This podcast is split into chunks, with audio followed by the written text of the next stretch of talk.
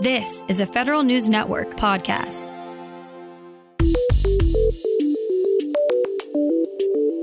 Coming up on today's Federal Newscast, a Fort McNair Army civilian is guilty of charging thousands of dollars on a GSA gas card. A deputy archivist ends her federal service after more than three decades. And the Pentagon has a new responsible artificial intelligence toolkit. Those stories and more in today's Federal Newscast.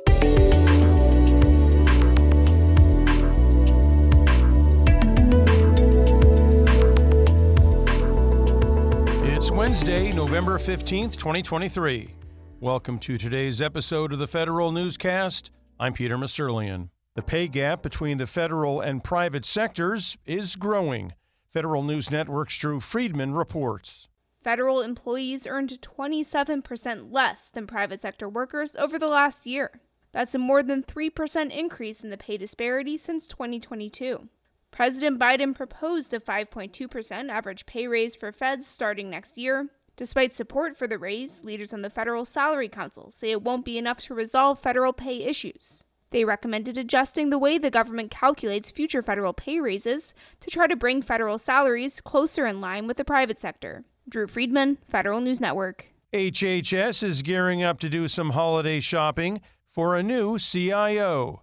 Federal News Network's Jason Miller tells us why. Karl Mathias, the lead technology executive at the Department of Health and Human Services since March 2022, is leaving to take a new role at NASA. In an email to staff obtained by Federal News Network, Mathias said his last day as the HHS CIO will be December 1st. Mathias didn't specifically say what his new role at NASA will be, just one that brings him back into the engineering realm. HHS Deputy CIO Jennifer Wendell will serve as the acting CIO until a permanent one is hired. Mathias joined HHS almost 20 months ago, coming over from the Marshal Service. Jason Miller, Federal News Network. The Postal Service is falling behind on plans to reach long term financial stability. Federal News Network's Jory Heckman has more. USPS says higher costs beyond its control are to blame for a $6.5 billion net loss for fiscal 2023. It expects to see about the same loss by the end of this year. That's far off from USPS expectations to break even at this point in its 10 year reform plan. Postmaster General Louis DeJoy says USPS is still avoiding some of the more dire outcomes it feared at the height of the COVID 19 pandemic when it was close to running out of cash. While we are not happy with this result, we cannot lose sight of the downward trajectory the Postal Service faced in the fall of 2020. Jory Heckman, Federal News Network. A top federal watchdog says Congress should expand a key anti fraud tool.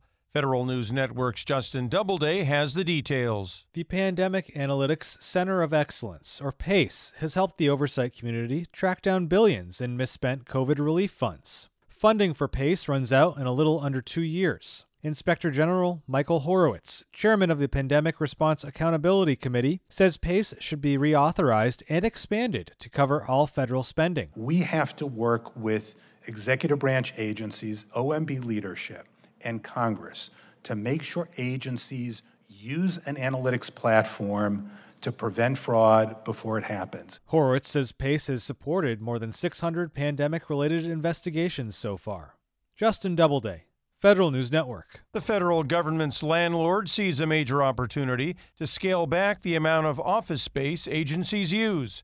That's because agencies, including the General Services Administration, are embracing the long term benefits of a hybrid and remote workforce. GSA Administrator Robin Carnahan says in coming years, GSA sees an opportunity to shrink federal office space by up to 30%. Right now, agencies across the government are rethinking how much space they actually need.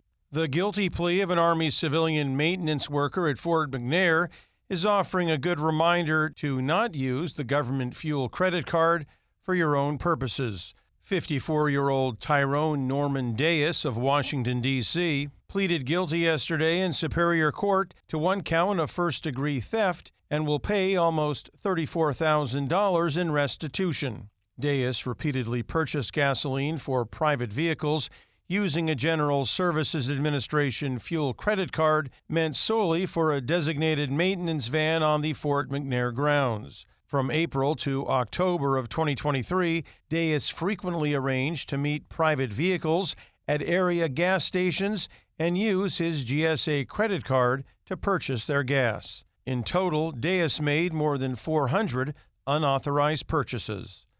A longtime National Archives and Records Administration leader is stepping down at the end of the month. Deborah Steidel Wall, Deputy Archivist of the United States, announced her retirement this week after 32 years of federal service. She first joined the National Archives in 1991 as an archivist trainee in the motion picture, sound, and video branch. Wall went on to lead the creation of NARA's first agency wide archival data model and description standards.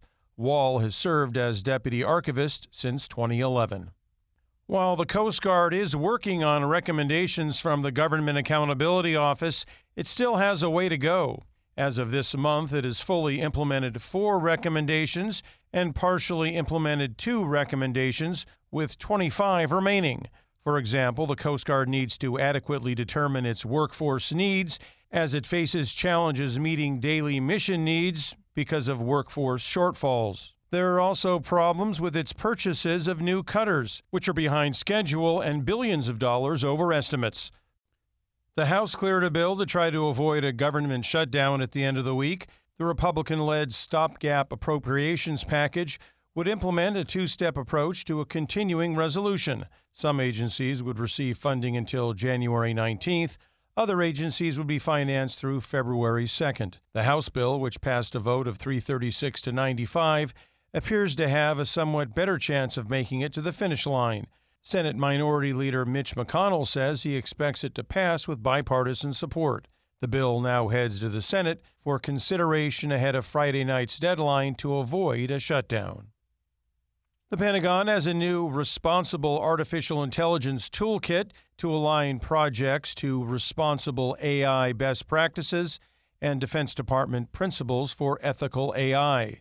The toolkit creates a process to identify, track, and improve AI projects with these guidelines. It helps create technical tools and guidance to design, develop, deploy, and use AI systems responsibly. It expands upon guidance from the Defense Innovation Unit and the National Institute of Standards and Technology. DoD's Chief Digital and AI Office released the toolkit yesterday as it fulfills the department's responsible AI strategy and implementation plan. The Thrift Savings Plan's iFund will soon undergo a transition in its benchmark index. The Federal Retirement Thrift Investment Board approved the index change on Tuesday. The goal is to diversify investment opportunities and improve the iFund's risk return profile. The board expects the updated index fund to outperform the previous iFund index when adjusted for risk over the long term. The new index notably excludes investments from China, Hong Kong, and the United States. The board will transition the iFund from the current index to the new index in 2024. No changes were made to the C Fund, S Fund, or F Fund. Find these stories and more at federalnewsnetwork.com. For the Federal Newscast of Wednesday, November 15th, 2023, I'm Peter Musurlian.